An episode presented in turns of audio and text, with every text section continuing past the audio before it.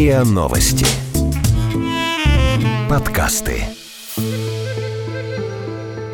Истории.док. Рассказываем незаурядное.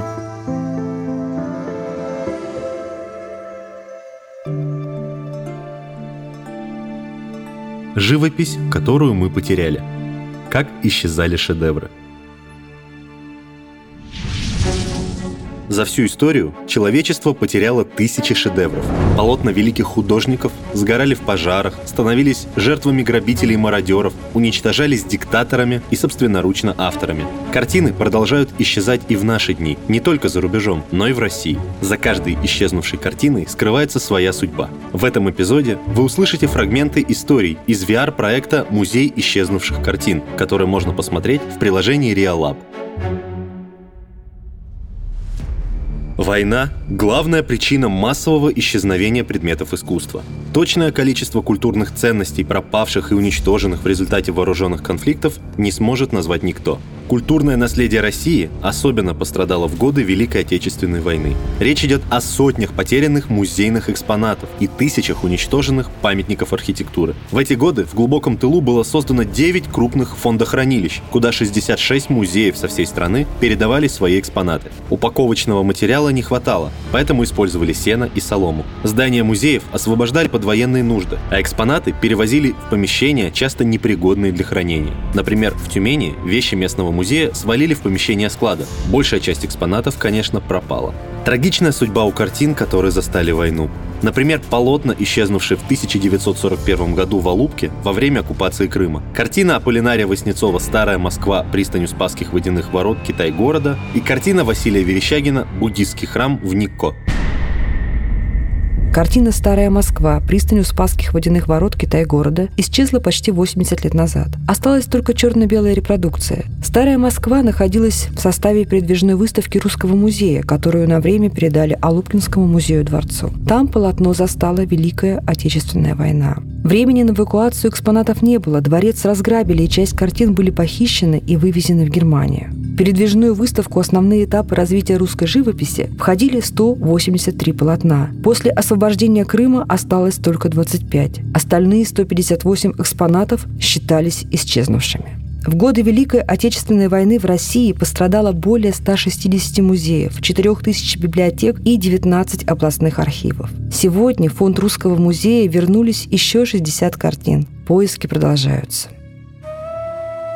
Картина Василия Верещагина «Буддийский храм в Нико» также исчезла в Алубке во время оккупации Крыма в 1941 году. Буддийский храм в Никко входит в японскую серию работ художника. Основные произведения этой серии находятся в собрании Русского музея. Японская серия, созданная Верещагиным, впервые познакомила русскую публику с образами этой страны. В городе Никко он жил долго, поселился в домике лесника среди водопадов, ездил в горы и окрестные деревни. Десятки работ Василия Верещагина утрачены. Какие-то он сжигал сам, на некоторые покушались психически нездоровые посетители. Часть утеряна в военные годы. Другие работы Верещагина сгорели во время бомбежки города Керчь. Часть картин художника была и в коллекции Сталинградской картинной галереи, которую пытались эвакуировать по Волге, но пароход был подбит и затонул. Наследие Верещагина еще долго будут собирать по крупицам. Утрачены его полотна и рисунки, посвященные Ростову, Вологде и Костроме. Некоторые работы, включая кубинские этюды и американские наброски, разошлись по частным коллекциям в США. В годы Великой Отечественной войны мародеры обчищали все. Не боялись забирать даже иконы – Смоленская икона Божьей Матери Адигитрия – одна из главных святынь России и самых древних образов Богородицы. В XII веке князь Владимир Мономах передал Смоленску образ, написанный якобы самим святым евангелистом Лукой. Икона почиталась как защитница западных рубежей Руси и, по легенде, не раз спасала город от врагов. В 1941 икона находилась в Успенском соборе Смоленска. Но в 1943 после освобождения города от немецко-фашистских захватчиков пропала. Считается, что икону вывезли нацисты. Но есть и те, кто верит, что реликвия скрыта в городских тайниках и когда-нибудь явит себя. В 1990-е боевые действия в Грозном сильно ударили по культурному наследию региона и страны. Был уничтожен Национальный музей Чеченской Республики. В числе исчезнувших картин – этюд Архипа Куинджи «Радуга» и итальянский пейзаж Ивана Айвазовского. О судьбе полотен до сих пор неизвестно. «Радуга», «Этюд», «Куинджи», Одна из сотен картин, утраченных во время Первой Чеченской войны с 1994 по 1996 годы. Часть музейного фонда оказалась разграбленной. Еще часть пострадала от обстрелов. Остальное было погребено под завалами. Из почти тысячи картин спасти удалось всего 112 работ. Куинджи – мастер пейзажа и гениальный колорист. Его пейзажи часто строились на контрасте света и тени. Провинциал-самоучка, которого сначала не воспринимали всерьез, но в итоге признали гением русского пейзажа. Местонахождение итальянского пейзажа Айвазовского, как и многих других картин, утраченных в 1990-е годы, неизвестно. Во время военных действий на территории Чечни исчезло до 90% предметов регионального музейного фонда. Стерто с лица земли здание Национального музея Чеченской Республики, которое также являлось историческим памятником. От здания остались только голые стены и обрушившиеся межэтажные перекрытия. Картины вытаскивали из-под завалов, и наиболее пострадавшие, около ста предметов, отправили в реставрационный центр имени Грабаря. Поиск работы с фондов продолжается до сих пор.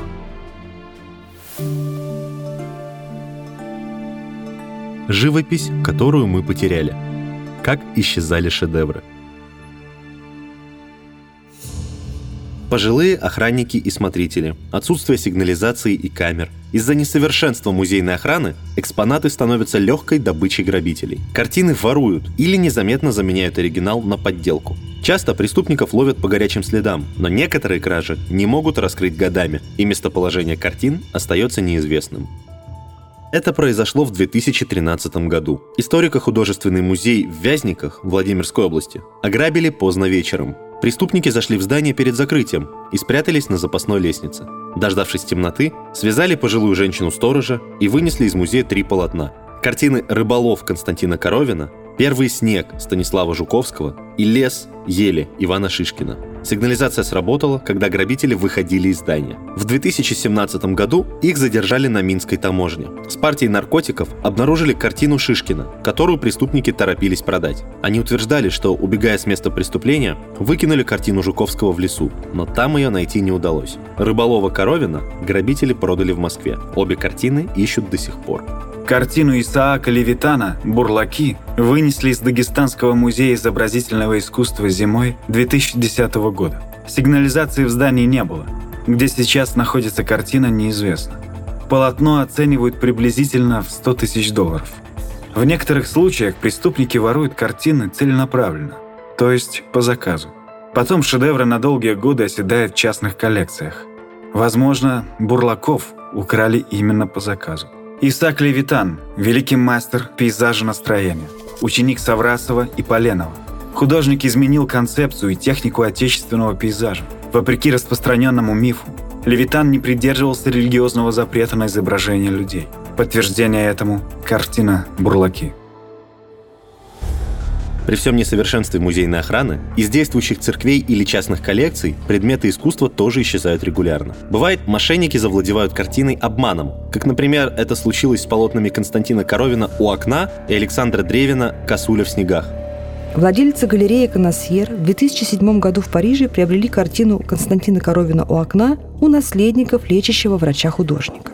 В период безденежья великий импрессионист расплачивался с доктором своими работами. На полотне изображены дочери певца Федора Шаляпина. Картина «У окна» находилась в коллекции владельцев Московской галереи «Коносьер» два года. В 2009 году знакомый им арт-дилер сообщил, что нашел покупателя, взял картину под расписку и передал другому дилеру. Цепочка посредников стала удлиняться. Только через 8 лет заявлений и судебных процессов банду аферистов нашли и посадили в тюрьму. Однако местоположение картины стоимостью 500 тысяч евро они так и не раскрыли. «Косуля в снегах» считается лучшей работой Александра Древина, одного из лидеров и отцов-основателей русского авангарда. В 2012 году она и еще около 20 картин Древина и его супруги, художницы Надежды Удальцовой, а также десятки эскизов и документов исчезли из квартиры наследников. Внучка художника подозревает в пропаже других родственников.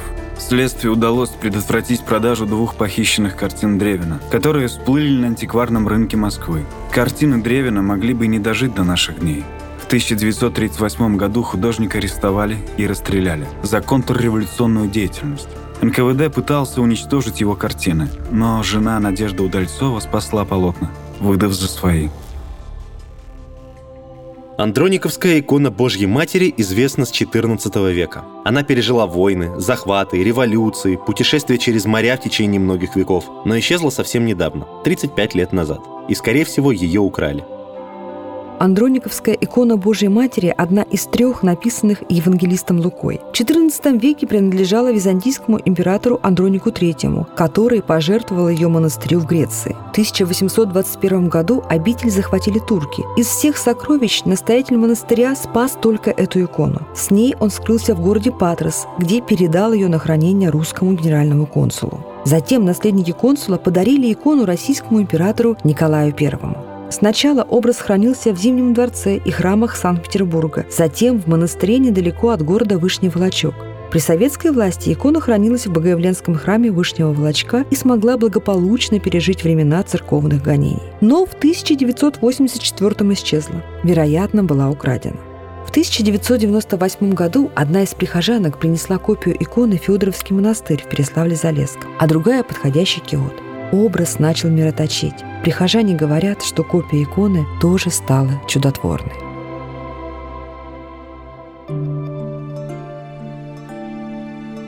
Живопись, которую мы потеряли. Как исчезали шедевры. Искусство не может существовать вне политики. Режим устанавливает цензуру и диктует художникам, что делать. Неугодные произведения уничтожаются – 9 июля 1937 года на втором этаже здания Мюнхенского института археологии открылась выставка «Дегенеративное искусство». Для нее отобрали 650 произведений, изъятых из 32 музеев Германии. По задумке, выставка должна была высмеять искусство, которое не вписывается в идеалы нового немецкого общества, оскорбляет религию и немецкую нацию. Среди приговоренных работ – картины экспрессионистов, дадаистов, сюрреалистов, а также картины художников, которые к этому времени уже стали признанными классиками. Работы основоположника абстракционизма, главного теоретика русского авангарда Василия Кандинского также были уничтожены. Работу Василия Кандинского «Композиция номер два» сожгли в садах Национальной галереи Жедепом в Париже в ночь на 27 июля 1942 года. Более 600 работ так называемого дегенеративного искусства Пикассо, Дали, Эрнста Клие, Леже и Миро были уничтожены по распоряжению министра пропаганды Германии Йозефа Геббельса. Советская музейная политика – причина массовой утраты работ ранних русских авангардистов. Их атаковали паралиткультовцы, которые настаивали на возврате советского искусства к реализму. Картины списывались, потому что, по их мнению, не имели никакой художественной значимости. Это произошло и с картинами Ольги Розановой – «Червонная дама» — это автопортрет Ольги Розановой, одной из ключевых художниц первого русского авангарда. Утрачено 58 ее работ, около трети от всех написанных Розановой картин. «Червонная дама» считается наиболее важной из потерянных. Она входила в знаменитую серию игральных карт, где прототипами фигур стали современники Розановой. Живописный вариант картины был утрачен при неизвестных обстоятельствах. Осталась только литография в одной из книг. Еще один утраченный шедевр Розановой – картина «Коричневая полоса», которая хранилась в Ростовском музее. Ее списали при большой послевоенной ревизии как представляющую малую художественную значимость. Картина составляла серию с зеленой полосой, одной из ключевых работ всего русского авангарда.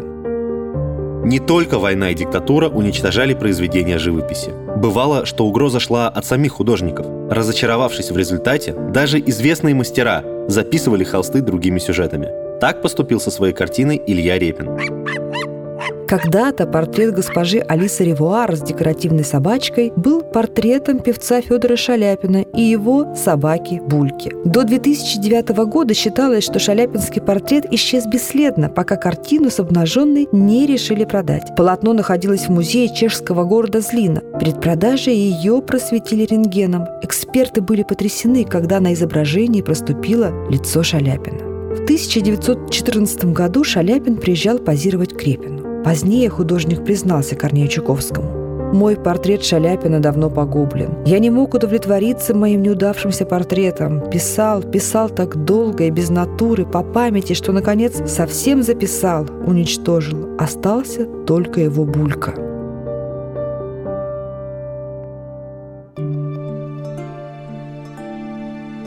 живопись, которую мы потеряли. Как исчезали шедевры. Случалось, что авторы уничтожали свои полотна. Например, картину «Забытый» Василий Верещагин сжег сам. На это у него были причины. В 1874 году выставку Верещагина в Петербурге посетил Александр II. Он и его окружение посчитали оскорбительным три полотна художника из туркменистанского цикла. Это были картины «Забытый», «Окружили, преследуют» и «У крепостной стены вошли». На них художник обличал войну. Когда гости покинули зал, Верещагин вырезал полотна из рамы сжег. Друг Верещагина, критик Владимир Стасов, вспоминал. На нем лица не было. Он был бледен и трясся. На мой вопрос «Зачем?» ответил, что этим дал плюху тем господам. Я был поражен. Эти три картины были одни из самых капитальных. И хотя полотно уже давно превратилось в пепел, его можно услышать. Впечатлившись картиной, композитор Модест Мусорский и поэт Арсений Голенищев-Кутузов написали балладу. Они вышли за рамки сюжета картины и представили, как жена убитого поет колыбельную сыну. Он смерть нашел в краю чужом, в краю чужом бою с врагом, но враг друзьями побежден, друзья ликуют, только он на поле битвы позабыть один лежит. Всегда остается надежда, что исчезнувшие картины все-таки найдутся. Пусть даже через десятилетия, как это произошло, например, с другими полотнами Айвазовского, картинами Поленова и Куинджи, или живописью зарубежных мастеров Ван Гога, Пикассо, Рембранта, Клинта, Поиски не закончены. И, возможно, исчезнувшие картины, о которых вы услышали, когда-нибудь найдутся.